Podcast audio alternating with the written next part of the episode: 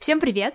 С вами Настя и Даша, соведущие подкаста «Мама, я в Европе». И мы начинаем четвертый сезон. Наш подкаст, он о жизни и учебе за границей. Мы рассказываем о нашем пути, о пути уже PhD-студентов конца второго года, начала третьего года. Мне самой страшно об этом говорить. Но сегодня мы начнем, конечно же, с наших новостей и поговорим про наше лето. Мы хорошо отдохнули за это лето, соскучились по записи подкастов. Настя, я очень рада слышать твой голос.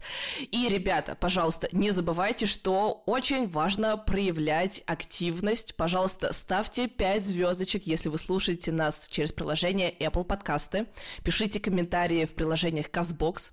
Обязательно вступайте в группу ВКонтакте и подписывайтесь на наш Инстаграм, мама, нижнее подчеркивание, ам, нижнее подчеркивание, ин, нижнее подчеркивание, Europe, а также у нас есть одноименный телеграм-канал, где мы делимся личными размышлениями, там очень удобно скидывать какие-то ссылки, и также мы будем объявлять о различных новостях и апдейтах. Все ссылки вы, как всегда, найдете в описании к этому эпизоду. Нам очень важно видеть, слышать, получать от вас обратную связь, поэтому, пожалуйста, совершите все эти несложные, но активные действия. Заранее спасибо.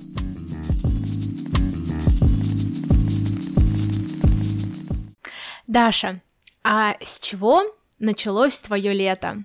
Мое лето началось с переживаний о том, что лето будет жарким, что у меня будет много работы, но потом случились какие-то приятные события, когда я наконец-то поняла, что могу строить планы. Вообще в, в этом году как и в прошлом, планы строить было достаточно тяжело, достаточно нервно, но у меня получилось осуществить свои давние пожелания, и поэтому, даже несмотря на то, что работы правда было много, я предвкушала конец июля, начало августа, когда наконец-то уйду в отпуск, когда наконец-то смогу слетать в Россию, и я это сделала, и мы записываем этот эпизод практически сразу после того, как я вернулась из Москвы.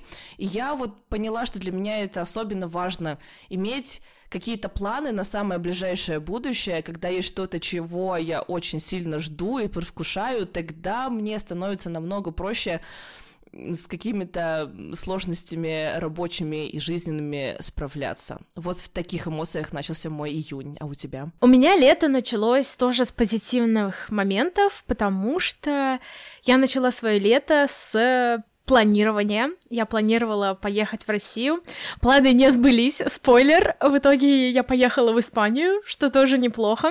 И мы снова не встретились. И мы снова не встретились. А так, наверное, я в этом с тобой очень сильно согласна. И я, получается так, что я работала где-то до середины июля примерно, и потом я взяла трехнедельный отпуск, и потом я вот опять сейчас вернулась на работу и работала. Наверное, первый момент, когда я осознала, что вот сейчас лето и сейчас э, я не знаю, ну, в общем, уже сменилось настроение и все остальное. Наверное, для шведов это типично э, потому что праздник середины лета — это праздник, который мне чем-то напоминает праздник Ивана Купалы, извините, любители Швеции за это, э, но обычно шведы берут отпуски после Мидсоммар или через неделю после Мидсоммар. А для меня это началось с дня рождения нашего друга, когда мы поехали на велосипедах э, на э, лейк, на озеро, и отпраздновали его день рождения. А, наверное, до моего отпуска один из самых ярких таких тоже моментов и волнительных, и связанных с подкастом, что самое главное, это наша первая встреча патронов. О, да, это тоже для меня было очень и волнительно, и эмоционально, потому что у нас до самого начала, как только мы завели патрон, у нас стояла цель, что мы хотим собрать 50 патронов на нашей страничке. Да, цель была амбициозной, потом мы поняли, что пора бы занизить ожидания, и поставили отметку в 10 патронов. И потом как-то так получилось, что у нас их стало 8, и мы такие, хм, а давай в Инстаграме расскажем, что вот еще два патрона, и все, и цель достигнута. А по достижению цели мы планировали провести нашу такую зум-встречу. И потом хоп-хоп, по-моему, там за пару часов к нам пришло еще три патрона, и мы ужасно радовались с Настей в течение всего дня.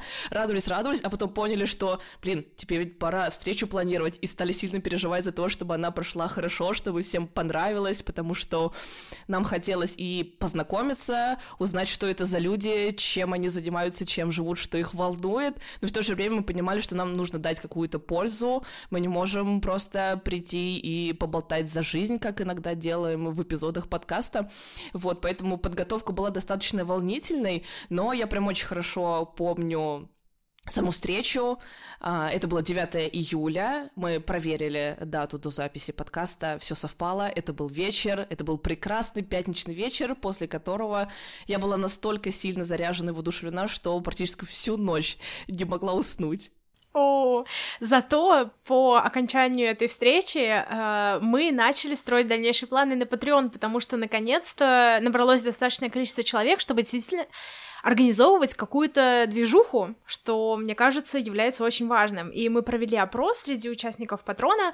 У нас было много идей. А, мы думали сделать и различные виды книжных клубов, то есть это и популярная литература, и, может быть, какие-нибудь статьи научные на английском, и просто, или просто, попу... ну, научно-популярные лонгриды э, на английском, также различные виды клубов поддержки, или мастер-майндов, или еще чего-то. И в итоге у нас э, после опроса выбилось два, скажем так, эм, победителя, и один из победителей — это встречи клубов поддержки, скажем так, но это что-то вроде мастер-майнда, и второе — это чтение лонгридов на английском языке и потом его обсуждение. Да, и мы рады сообщить, что уже первая встреча пройдет в этом сентябре, мы запланировали 25 сентября, утро, 10 часов по центральному европейскому времени, 11 часов по Москве. Конечно же, мы еще не один раз расскажем об этом всем в Инстаграме и в Телеграм-канале, поэтому важно на все эти дела подписаться. И что же будет? Первым мы решили поставить все-таки клуб поддержки, потому что сентябрь, начало учебы, а, может быть, кто-то из патронов только поступил за границу и сейчас в сентябре сталкивается с чем-то совершенно совершенно невероятным, жизнь совсем поменяется, как вообще быть в новой стране, обучаться на неродном языке. И, в общем, что мы хотим сделать? Мы хотим собраться также в Зуме и поговорить обо всем, что нас волнует, тревожит. У каждого будет время поделиться какой-то своей болью, переживанием, а остальные участники клуба смогут поделиться своими мыслями по этому поводу, оказать поддержку. Вообще мы очень сильно поняли, особенно за эти два непростых года, как важно чувствовать, что ты не один в тяжелой ситуации, что вокруг тебя есть такие же люди, которые, может быть, уже прошли через эти проблемы, либо они просто понимают, разделяют твои переживания, и вы точно не волнуйтесь, потому что за время встречи с нашими патронами мы при... не, не то что приятно удивились, просто это было таким облегчением увидеть, что насколько потрясающие ребята являются частью нашего комьюнити. Каждый из них сто процентов мог бы начать свой подкаст со своей историей. Это было бы очень интересно, поэтому обязательно Подписывайтесь, становитесь патроном. Пока что первые месяцы в новом сезоне мы хотим потестировать такой формат встреч, попробовать вот эти э, разные идеи, может быть, у нас появится какая-то третья, четвертая идея, а потом после, да, и эти клубы, они будут доступны патронам на любом типе подписки за 3 или за 5 евро, но с Нового года, скорее всего, после того, как мы обкатаем такие новые встречи, новый формат, а, будут какие-то виды изменения, поэтому пока что они не произошли, успейте всем этим насладиться по доступной цене, как бы это странно ни звучало, но да, это так. Ну, или попробовать и посмотреть, вообще подходит это вам или нет. На самом деле, для меня вот Patreon — это очень классная площадка, потому что в Патреоне ты реально общаешься с людьми, и вот этого мне немножко, если честно, не хватает среди подкастов, потому что даже когда ты инстаграм-блогер или когда ты YouTube-блогер, у тебя все таки есть какое-то централизованное общение через комментарии, и на подкасте мне его очень не хватает. Извините за мое нытье. Так, все, я заканчиваю с этим. Даша, Расскажи, пожалуйста, какие у тебя были главные инсайты лета и главные события лета?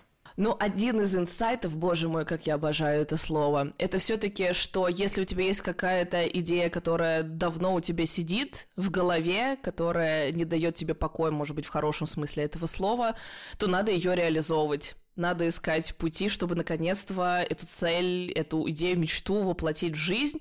И говорят же, по-моему, да, что вот тебе приходит идея, сколько у тебя, 24, 48, 72 часа, ночью какой-то небольшой промежуток времени есть, чтобы это воплотить. И вот когда ко мне в очередной раз пришла идея того, что я очень хочу поехать в лагерь по пляжному волейболу, э, я стала видеть информацию я увидела сообщение о том, что это возможно, о том, что такой лагерь будет проходить во Франции в удобные мне даты, что будет тренер, девушка из России. Я поняла, что да, вот оно, поскольку идея была у меня давняя, и тут я снова об этом подумала, то точно надо пробовать надо во все это дело э, ввязаться. У меня были определенные переживания просто за счет того, что я думала, что физически это будет сложно, потому что в режимах такого лагеря ты тренируешься два раза в день, э, то есть достаточно интенсивные тренировки проходят, да еще и под солнцем, но все мои сомнения ушли, когда я просто поговорила с тренером, и в итоге я вернула себе какие-то давно забытые чувства того, как это было там 10 лет назад, когда я активно занималась спортом, и летом у нас как раз вот такие сборы были, там двухнедельные, когда ты просто проживал такую целую жизнь э, с ребятами, с которыми тебе интересно, вы занимались классными вещами, вы тренировались, ты просто видел, как каждый день там растет уровень твоего мастерства, и вот это ровно так же оно и было. Но плюс это еще и были люди из разных стран, и люди разных возрастов, и было очень круто со всеми познакомиться. Мне было классно попрактиковать свой французский язык, потому что половина лагеря не очень хорошо говорили на английском, и мне просто приходилось тогда с ними коммуницировать на французском, и у меня это получалось. И это тоже мне давало определенные такие подкрепляющие положительные эмоции. И вообще потрясающе провела эту неделю, а потом увидела, что еще моя одна подруга поехала на лагерь по серфингу и йоге, и вообще, вот мне кажется, вот эта идея лагеря, того, что ее снова можно принести в свою жизнь в взрослом возрасте, еще заняться чем-то полезным, встретить людей с невероятным бэкграундом из разных стран, но это же просто вау. Поэтому, ребят, если вы вдруг не знаете, куда поехать в отпуск и с кем, то точно надо вписываться в какой-то такой лагерь. По-моему, они существуют просто по всем направлениям. Ну, конечно же, по всем там видам спорта. Но если что-то еще, вы точно что-то найдете. А, и это будет невероятный опыт. Вот всем советую. Очень классно, но вот у меня такой вопрос, потому что у меня вот в какой-то момент так получилось, что а, я не знала, могу ли я уехать из Швеции, я думала остаться в Швеции, и я хотела, единственное, что не спортивный лагерь, а я думала поехать типа в языковой лагерь для взрослых, а, но у меня была такая трудность, что я не знала, где его найти. Есть ли у тебя какие-то советы по тому, где их вообще искать? Да, конечно, Я не знаю, совет. Facebook. Google. Mm-hmm. Ну, смотри, я искала просто Beach Volleyball Camp, и я забивала страну, в которую я хочу поехать. Изначально у меня идея была, что я поеду в Португалию, потому что океан, потому что Португалия там ни разу не была, там не очень дорого, и там точно есть э, такие бесконечные песчаные пляжи с хорошими сетками. Вот, но в этом году я решила, что остаться в своей стране, во Франции, это будет более надежно и менее рискованно.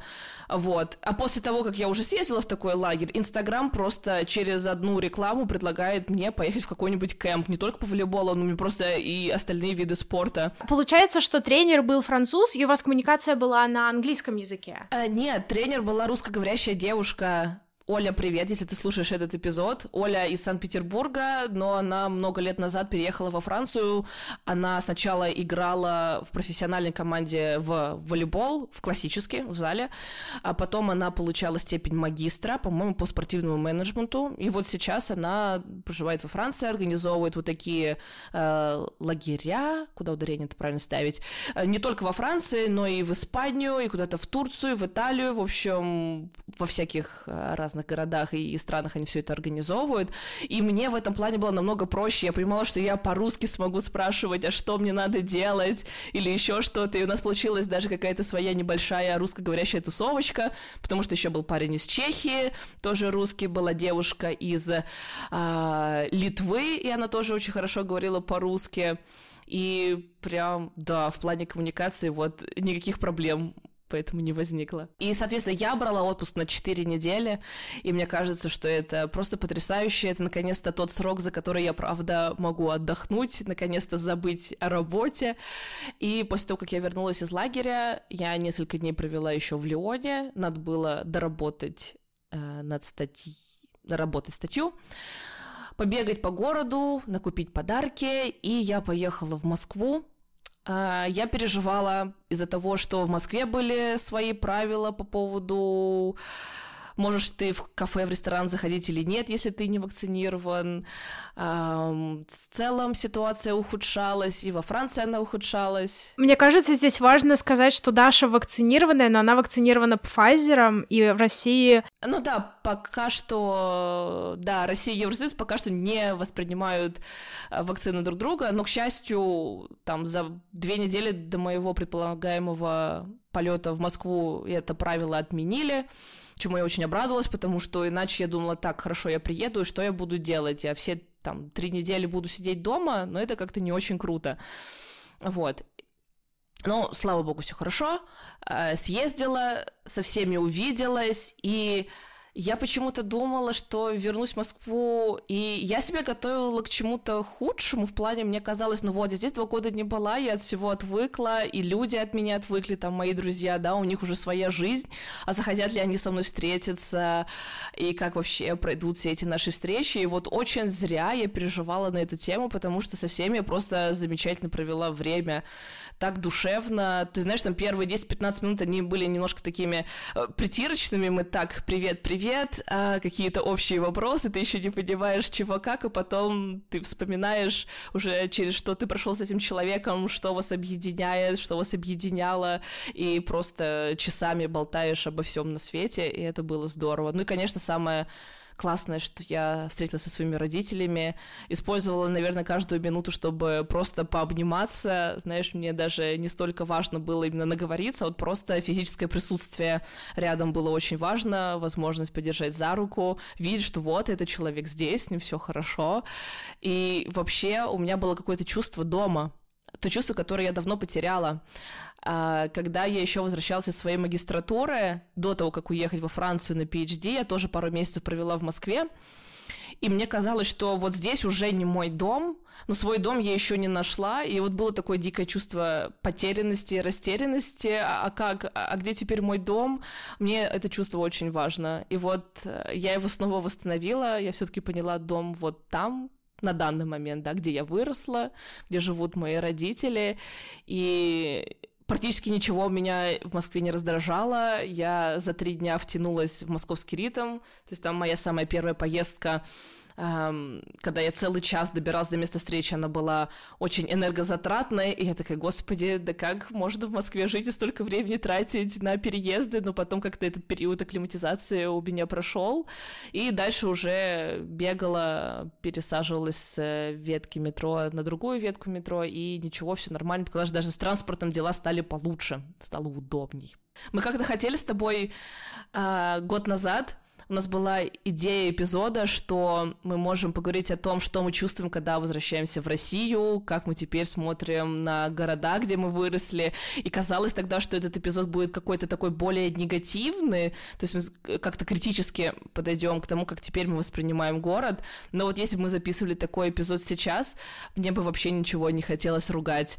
А, наоборот, я увидела какие-то неочевидные плюсы в виде того, что в Москве очень много точек, где можно попить вкусный кофе, где эм, ребята из России, вы можете на меня ругаться, но когда я смотрела на цены в Москве и переводила их в евро, мне казалось, ну да, нормально, это дешевле, чем в моем Леоне. Леон все-таки достаточно... Это не самый дорогой город Франции, но он и не дешевый. И поэтому все цены мне казались, о, это, это вот прям нормально, я могу столько заплатить. То есть, знаешь, в идеале, если бы можно было получать европейскую зарплату, но чтобы цены на жизнь были такие, как в Москве, то, в общем-то, жизнь, она прям вообще нормальная. Ну, я, кстати, хочу сказать, что когда я последний раз была в своем городе, единственное, что мне не нравилось, это очень сильно набитый э, транспорт, но это были еще до коронавирусные времена, и это, наверное, единственный сильно негативный поинт, который у меня на тот момент был.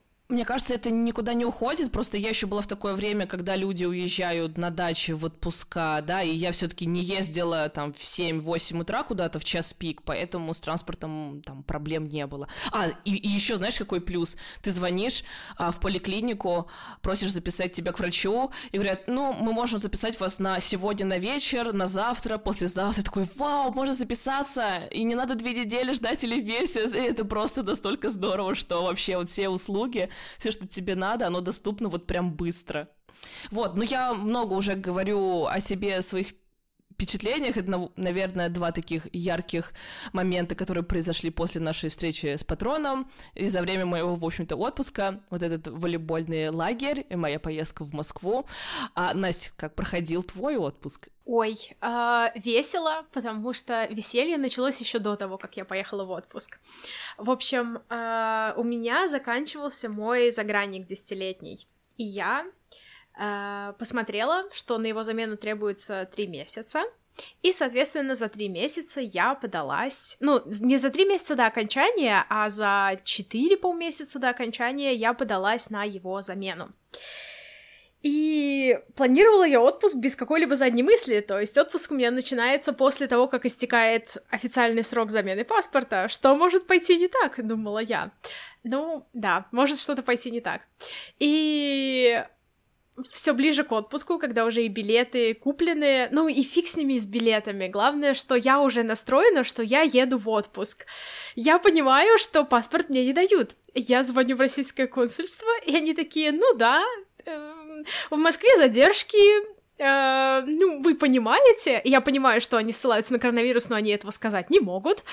И я такая думаю, ну и отлично, что мне делать? А, в итоге я прям достаточно сильно расстроилась из-за этого, хотя я как бы начала планировать уже отдых э, в Швеции, и мне все сказали, что, come on, ты можешь любые деньги на это потратить, потому что ты заслужила очень хороший отпуск, и я это понимала, и, ну, мне было как бы все равно на то, что там, я не знаю, билеты пропадают или еще что-то, но мне именно хотелось все-таки, я уже настроилась на испанский отдых.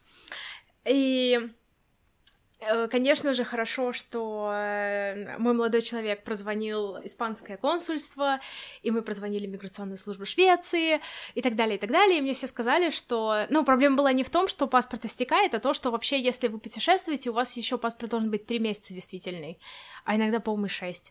Ну, короче, что-то типа такого. Вот, но нам сказали, что типа все вроде бы должно быть ок. Ну, и в этот момент меня отпустило, и мы поехали в Испанию. И начали мы с того, что мы поехали в Барселону, потому что мой испанец, молодой человек, он из Мадрида, и он ни разу не был в Барселоне. Точнее сказать, один раз он был в Барселоне, потому что там была какая-то проблема с билетами, и ему пришлось через, Барсело... через Барселону лететь в Мадрид. Но, скажем так, он никогда по ней не гулял, и мы гуляли несколько дней, по-моему, три или четыре дня по Барселоне, но Потом мы запланировали... Мне хотелось именно такого морского пляжного отдыха, бассейна пляжного. И никакого компьютера, и, мы... и никакой работы. Я компьютер не открывала все три недели. Молодец. То есть вообще нет. А, хотя я его с собой взяла, на всякий случай. Но на самом деле мне даже мои руководители сказали, что, ну, типа, ну, если что-то срочное, ты нам звони, но мы как бы в отпуске. Я такая, ну и хорошо. Вот, ну просто в Швеции э, обычно, особенно в академии, в академии люди берут отпуска э, после Мидсоммар где-то на 4-6 недель, э, и они прям совсем уходят в отпуск. Вот, и, соответственно, потом мы провели где-то тоже 4 дня, по-моему, в Таррагоне, и это был такой морской и бассейновый э, отдых, который мне прям очень понравился, и даже море было идеально разное, то есть в первый день, когда мы приехали, оно было спокойное, прозрачная абсолютно, и мы плавали, и с нами плавали рыбы, и мы их могли видеть, это было так прикольно, и я снимала все на телефон, там, я взяла водонепроницаемый кейс, хотя, по-моему, у меня телефон водонепроницаемый, э, решила на всякий случай не рисковать, вот, и потом на следующие дни начинались волны, и я люблю волны, и да, в общем, любовь. Потом мы поехали в Мадрид, потому что у брата моего чело- молодого человека была защита его э, PhD. Вот. Ну, мы не на саму защиту приехали, а на празднование этой защиты, потому что на саму защиту мы в любом случае не смогли зайти. все таки корона, все дела. Вот. И мы провели несколько дней в его доме э, с его семьей, и потом вместе с его семьей мы поехали на север Испании. Север Испании — это красота, но почему мы сначала решили отдохнуть на юге? Потому что север Испании, он очень непредсказуемый. То есть мы поехали в Астуриас, Uh, по-моему, это называется Королевство Астуриас, не помню, вот, княжество, но суть в том, что там погода меняется непредсказуемо, и сегодня может быть солнце, завтра может быть ливень, или в один день, я не знаю, через каждые 10 минут погода может поменяться, и, конечно же, я хотела просто солнышко, и все дела. Потом мы поехали на север, и поехали мы тоже среди... через города некоторые, э, то есть мы были мы поехали через Бургос. И э, очень красивый город. Потом мы приехали наверх, э, ну, на север.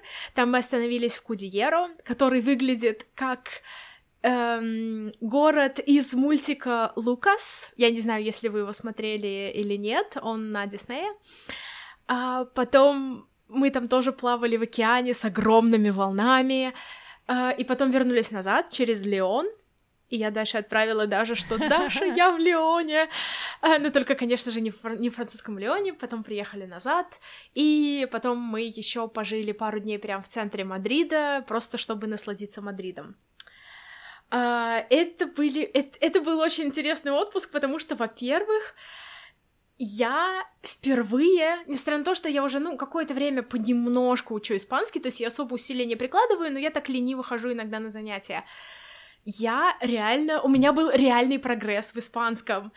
И особенно, когда с его семьей э, мы были, и его родители разговаривают на испанском со мной, или мы даже играем на столке, в какой-то момент я поймала себя на том, что я понимаю сейчас вообще все, что происходит. Wow. То есть, конечно, это как какой-то был легкий разговор, и я объясняла там правила, допустим, игры, э, господи, я не помню, как называется игра, где бобами надо торговать. Я в такую не играла. Э, классная игра. Я тогда ссылку дам э, в описании.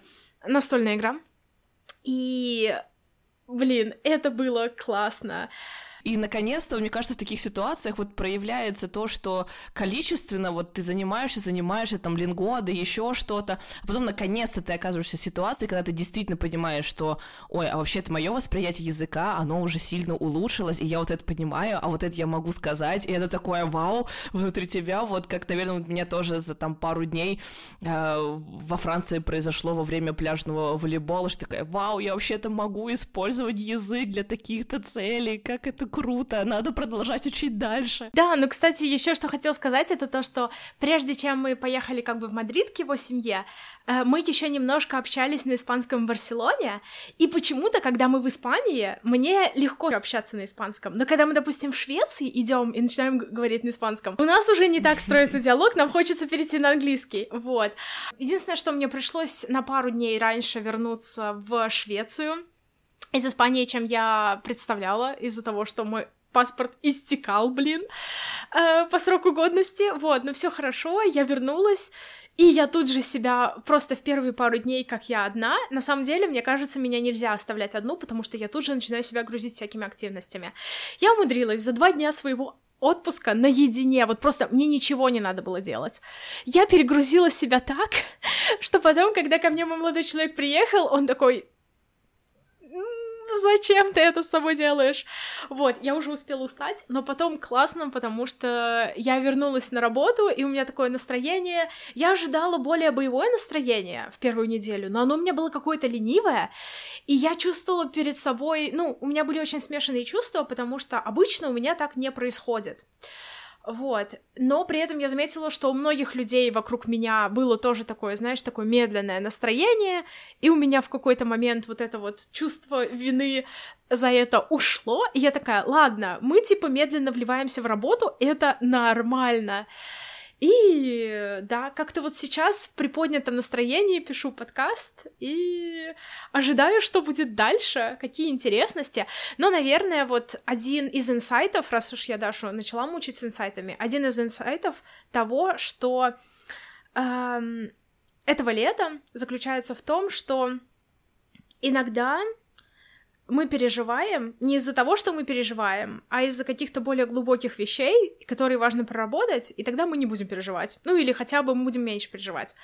То есть вот из-за этой штуки с паспортом у меня были переживания из-за того, что я просто некомфортно чувствую себя с документами из-за, ну, всяк... всякой фигни. Там, допустим, один раз я себе в Лихтенштейне поставила печать на мой паспорт, которая гипотетически его действует, ну, гипотетически делает его недействительным, но при этом мне никто ни разу за все это время не делал этих проблем. Uh, я, по-моему, в Инстаграме для наших патронов рассказывала. У нас, кстати, для патронов, мы патронов теперь в близкие друзья добавляем, и им всякие тоже интересности рассказываем время от времени в Инстаграме. Вот, но не суть. Суть в том, что да, из-за каких-то мелочей у меня какой-то накопительный эффект того, что если что-то не так с документами, да то, что не что-то не так, а если я не уверена на 100% в документах, я тут же начинаю просто паниковать, как я не знаю кто. И вот этот момент, э, когда я начала сильно переживать, я тут же просто записалась к психологу в тот же вечер, то есть я не стала ничего ждать, я записала к психологу в тот же вечер, и мы с ней поговорили, и она просто за час мне такой пласт с души сняла, что я такая, вау. И потом я еще на всякий случай к ней еще пару раз ходила, но у меня проблема пропала, ну и какого-то запроса нет. Но я прям собой очень сильно гордилась этим. Слушай, это вот. очень интересно насчет тревог. Ты молодец, что сразу пошла искать помощь у специалиста. А, ну вот за собой я тоже заметила, что я как будто бы очень сильно переживаю за какие-то вещи, о которых, может быть, не надо так сильно переживать. Даже там в плане поездки, например, я последнюю неделю своего пребывания в Москве переживала из-за того, что а вдруг я все-таки подцепила вирус, и сейчас я бессимптомная, и я сдам ПЦР-тест, он покажет плюс, и значит, мне надо будет еще на две недели застрять в Москве, я не смогу вовремя вернуться во Францию, дальше это вопрос с билетами, еще. И вот всякие такие мысли о том, что еще может пойти не так, оно как бы понятно с эволюционной биологической точки зрения, почему так, но когда это постоянно по любому поводу тебя вот так вот терзает и, беспокоит, это тоже, наверное, ненормально. Поэтому я тоже хочу обсудить этот вопрос со специалистом, и я начала книгу читать, которая как раз посвящена э, тревожности, так что, когда ее закончу, может быть, поделюсь чем-то интересным, а может быть, это будет в рамках специального эпизода на нашем Патреоне. Нет, вообще мы не хотели во время этого эпизода активно промотировать наш Патреон, но если так получается, то почему бы и нет. А, вот. Да, это все, что я хотела сказать про, про тревоги. Очень классно. И вот у меня еще один инсайт этого лета. Э, глупый инсайт. Ну, не глупый инсайт. Скажем так, э, в 26 лет стыдно об этом говорить, но... Э, скажем так, я постоянно, когда думаю о своем прошлом, я постоянно помню те моменты, когда я была на эмоциональном подъеме. То есть для меня самый репрезентативный случай — это когда я жила в Турине. Я обожаю Турин. Я постоянно такая, блин, вот бы вернуться в Турин, вот как там классно было. Мой молодой человек, который рядом со мной был в тот момент, он такой, ты вообще о чем говоришь? Потому что он помнит только, как э, мы решали какие-то проблемы, я умудрилась подцепить какой-то вирус, который, кстати, по описаниям похож на корону, но это был 2000, не помню какой год, ну, короче, до короны. А, да, и ну, в общем, да, там была веселая жизнь, конечно, с вечеринками и со всякими интересными моментами и с путешествиями, но тем не менее. А, и мне постоянно кажется, что я живу в ощущении счастья, но потом, когда случается, вот, допустим, вот эта фигня с документами, я тут не понимаю, что происходит. То есть я такая, как это, как это, как у меня могут быть негативные эмоции, такого, как, что получается, жизнь сломалась, вот. И потом я от нескольких людей в нескольких книгах постоянно начала читать то, что, ну, как бы, жизнь — это не только счастье, жизнь — это спектр эмоций. И это, ну, стандартная фраза, которую понимают все дети с трех лет. Но для меня, для того, чтобы понять эту фразу и принять ее на себя, мне потребовалось, наверное, это лето. И из-за этой фразы жизнь снова стала более счастливой. Нет, знаешь, а, я, не, я не думаю, что прям вот с трех лет дети уже понимают, и действительно, это, это сложно принять. Иногда нам кажется, что мы просто обязаны быть счастливыми постоянно 24 часа в сутки. Если так не происходит, то что-то с нами не так. Хм. Знаешь, у меня, кстати, другая штука по поводу счастья. А, у меня такой момент, что когда я ловлю себя на том, что вот сейчас это какие-то счастливые моменты и все хорошо, то мне кажется, что завтра все обязательно должно пойти плохо, потому что ты не можешь долго быть счастливым, и что-то пойдет не так. И я все время даже счастливые моменты проживаю в таком настроении, что что-то снова пойдет не так, и мысленно себя к этому готовлю. И это не очень хорошо. И мне тоже интересно вот узнать, почему это у меня работает так, и как это можно изменить. Слушай, а я не помню, писала ли я у себя в телеграм-канале об этом, но когда я была маленькой, я себе всю жизнь объясняла вот такой вот э, таким вот балансом, и у меня это было наоборот, то есть, ну, и как у тебя, и наоборот, э, в том плане, что мне всегда казалось то, что в течение короткого периода в жизни за те хорошие вещи, которые происходят, будет такие же плохие вещи, которые происходят. Mm-hmm. И с одной стороны, я всегда боялась, ну, ну, когда я была маленькая, я не знаю, сколько мне лет было, ну, 12, ну, наверное, меньше, чем 14. И, с одной стороны, я боялась слишком много радоваться, потому что мне казалось, что вот опасность за углом. А с другой стороны, если я, допустим, я не знаю, получала вдруг что-то, я не знаю, какой-нибудь выговор в школе, или что-то я ломала, или как-то я косячила, и, допустим, у меня родители такие, ай-яй-яй, там, ты-ты-ты-ты-ты. Я внутренне радовалась, потому что я думаю, ну вот, значит, вот что-то хуже не произойдет, потому что это и был тот самый баланс. Слушай, я понимаю, мне кажется, у меня тоже такие штуки были, ну тогда вот какие-то школьные годы, а просто сейчас оно сломалось, э, оно кажется, что вот должно быть постоянно как бы плохо, а, и не будет хорошо, но если хорошо, то плохо будет, знаешь, это только в одну сторону стало работать. Вот интересно, почему так. А я вот у тебя еще хотела напоследок спросить, мы, наверное, уже будем завершаться. Мне кажется, что мы с тобой сколько на два месяца таких полноценных ушли в отпуск от подкаста. Мне кажется, что с тобой это э, вылилось в какое-то новое творческое русло в том плане, что ты взялась за свой телеграм-канал. Как я поняла, ты его основала очень давно, но потом перестала вести, и сейчас снова к нему вернулась. Так ли это? Нет, я его создала в один день. А, ну, в общем, что случилось, это то, что я сейчас улыбаюсь, потому что мне кажется, что, ну, как бы я стесняюсь говорить про свой телеграм-канал, и Даша такая невзначай меня, типа, спрашивает. ну, а, в общем, а, по поводу телеграм-канала, а, я когда сначала поехала на магистратуру, я захотела завести телеграм-канал. Но, во-первых, мне казалось то, что его никто не будет вот, читать. Там твой самый а во-вторых, начали... он тот да, старый, когда ты только магистратуру В Инстаграме. Начала. Да, это посты в Инстаграме, где у меня в Инстаграме прям написано, что типа вот я думаю завести uh-huh. телеграм-канал. И Uh, получается, и даже мне написали, по-моему, то ли в комментарии, то ли в личку, что типа да, да, да, там два или три человека, uh, но еще, по-моему, Телеграм России запретили где-то примерно Было в этот же момент. Mm-hmm. И я думаю, mm-hmm. ну и кому я сейчас mm-hmm. там буду писать? И вот, ну, я из Инстаграма это пропала на первый мой семестр. Вот. И тут когда я была в Испании, у меня было так много наблюдений всего вокруг, и мне это так хотелось где-то поделиться, но я почему-то уже решила, что вот мой личный Инстаграм, он скорее будет и чаще на английском языке, Хотя сейчас добавили функцию перевода даже текста в сторис, поэтому я не знаю, что я там из себя выдумываю. Но, в общем, Инстаграм я хочу все таки лично вести более на англи... ну, чаще на английском языке, чем на русском. И Второй Инстаграм заводить не хочу, хотя у меня были попытки заведения второго Инстаграма, чтобы он был только на русском, но э, нет, э, меня туда как-то не клонит. Вот, а в подкасте мы все таки не так часто именно... Сейчас мы начнем чаще э, записывать такие именно эпизоды с Дашей, где мы разговариваем о нашей жизни, но до этого у нас этого было гораздо меньше. И плюс это отложено, скажем так. То есть пока мы донесем до туда, и вдруг еще не в тему и так далее.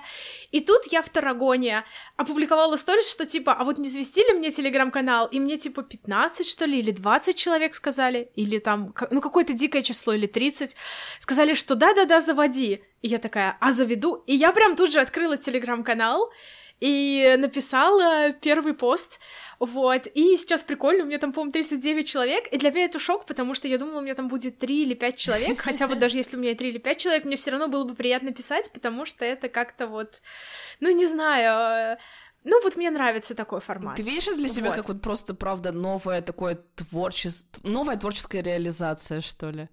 Да, для меня, для меня на самом деле и Инстаграм это тоже какой-то вид творчества, ну, небольшой, типа хобби, потому что я выкладываю, допустим, фотографии, которые, ну, это типа мое видение чего-то, и Телеграм это тоже вид творчества. И еще во время, во время наших каникул я такая Даше говорю, что Даш, а может еще там подкаст заведу? Хочу на английском завести, да и на русском завести. Вот название классное, вот и идея классная. Вот, но все-таки да, я думаю, что с одной стороны... название идеи для Насти нового подкаста я, кстати, не знаю. Настя только спрашивала, как я отнесусь к идее того, что у нее будет свой а, точно, подкаст. Точно. Но это еще такая идея, которая требует обработки. Настя пока не анонсирует свой новый подкаст, но кто знает, может быть, нас это ждет в ближайшем будущем. Ну, я вот что хотела, кстати, сказать, что сегодня мы говорили про то, что иногда, когда есть идеи, их нужно реализовывать быстро. Да. Но если это, ну, э, но если эта идея long commitment, хотя не обязательно даже, допустим, подкаст не обязательно должен быть long commitment, как бы ты можешь опубликовать один эпизод, а потом другой эпизод через полгода, и есть подкасты, которые так и существуют, и люди да, все равно нежно эпизодов, любят. и все.